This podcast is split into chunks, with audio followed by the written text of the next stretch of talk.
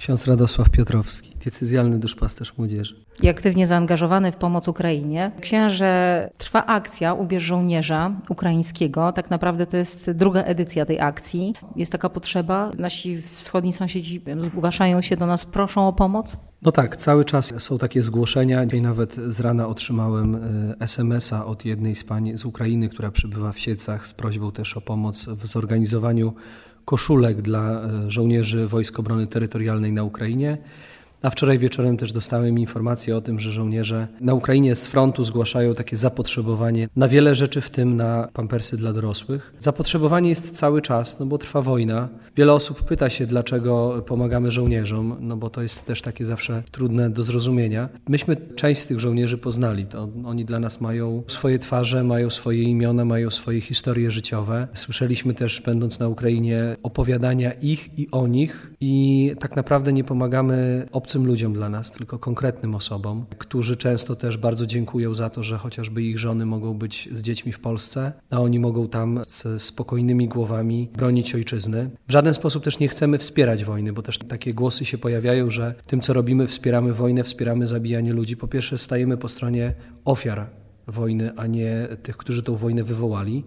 Po drugie, chcemy dać tym ludziom, którzy myślą o obronie swojej ojczyzny, też godne warunki do tego, żeby oni mogli tej ojczyzny bronić, chociażby zbierając dla nich ubrania, wożąc im konserwy, czy nawet takie rzeczy może specjalistyczne jak środki do dezynfekcji wody, które są potrzebne w dużych ilościach, czy też środki medyczne. Ostatnio udało nam się zawieźć sporo też strzykawek, sporo igieł, chociaż tych igieł podobno dalej tam brakuje.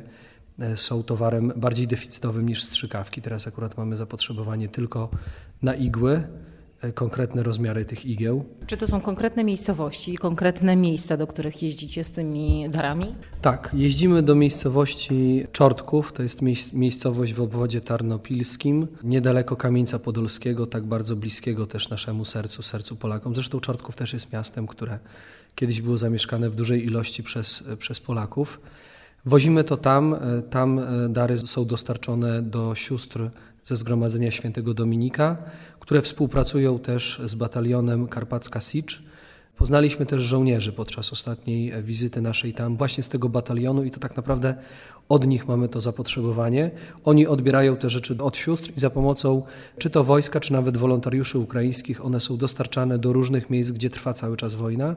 Rzeczy, które zbieraliśmy podczas pierwszej edycji Ubierz żołnierza ukraińskiego są wraz z obrońcami Mariupola tam w tym budynku, w tej, w tej fabryce e, w Mariupolu, wraz z batalionem Azow i to dla nas też jest taka e, wielka radość, że chociaż w taki sposób możemy im, możemy im pomóc, za co też oni za pośrednictwem komunikatora no bardzo, bardzo nam dziękują. Co zbieracie?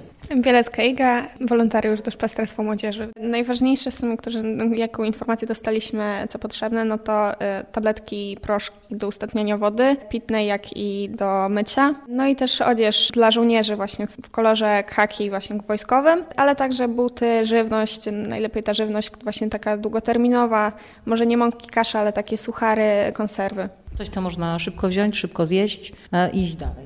Spotykacie się z mieszkańcami naszego regionu, którzy przyjeżdżają, zostawiają rzeczy, dary. E, jaka jest ich reakcja, jak widzą, że tutaj jest młodzież, która działa w centrum? Myślę, że też bardzo się cieszą, bo to jednak pokazuje, jak też siedce się zaangażowały i tutaj region. Wiele też nas wspiera dobrymi słowami. Y, czasem się też zdarza, że jakieś słodycz przynoszą, żeby też y, tej naszej energii nam starczyło, żeby tu posiedzieć. No i zawsze też właśnie wspomogą dobrym słowem. Młodzi też potrzebują wsparcia modlitewnego. Z jednej strony jest dużo różnych zajęć, które oni też mają i też widać, że powoli zaczyna im brakować nie entuzjazmu, a siły po prostu w łączeniu tego wszystkiego. Więc jako duszpasterstwo potrzebujemy modlitwy.